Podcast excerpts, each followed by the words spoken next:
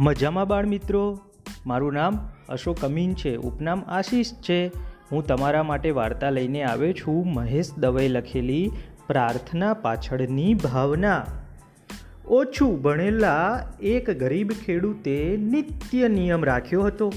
સાંજ પડે ત્યારે ચૂક્યા વગર ઈશ્વરને પ્રાર્થના કરી યાદ કરવા. એની પાસે પ્રાર્થનાનું એક પુસ્તક હતું. તેમાંથી રોજ સાંજે એ પ્રાર્થના વાંચતો પ્રાર્થના પૂરી થાય એટલે ઈશ્વરને નમન કરતો. એક દિવસ ખેડૂતને બીજે ગામ જવાનું થયું.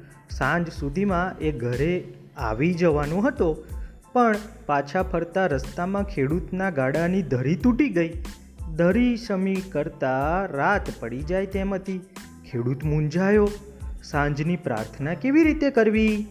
એકે પ્રાર્થના એને મોઢે નહોતી અને પ્રાર્થનાનું પુસ્તક તો ઘરે પડ્યું હતું.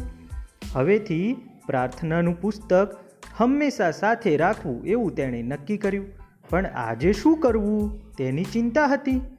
અંતે ખેડૂતે ઉપાય શોધ્યો, બારાખડીના મૂળાક્ષરો તે પાંચ વાર બોલી ગયો અને ઈશ્વરને વિનંતી કરી, કહે ઈશ્વર, હું પ્રાર્થનાનું પુસ્તક લાવ્યો નથી.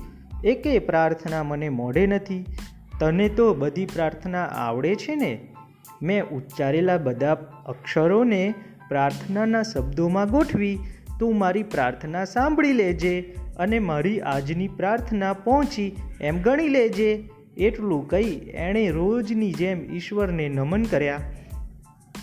એ રાતે ઈશ્વરે એના દૂતોને કહ્યું, આજે સાંભળેલી બધી પ્રાર્થનાઓમાં પેલા ગરીબ ખેડૂતની પ્રાર્થના શ્રેષ્ઠ હતી.